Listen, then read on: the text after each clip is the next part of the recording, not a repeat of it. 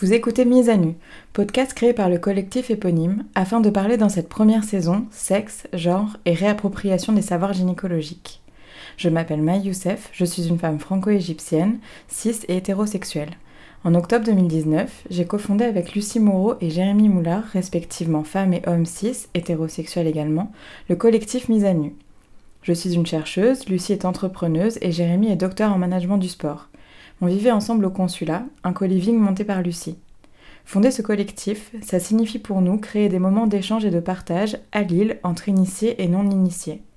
Et non initiés à quoi?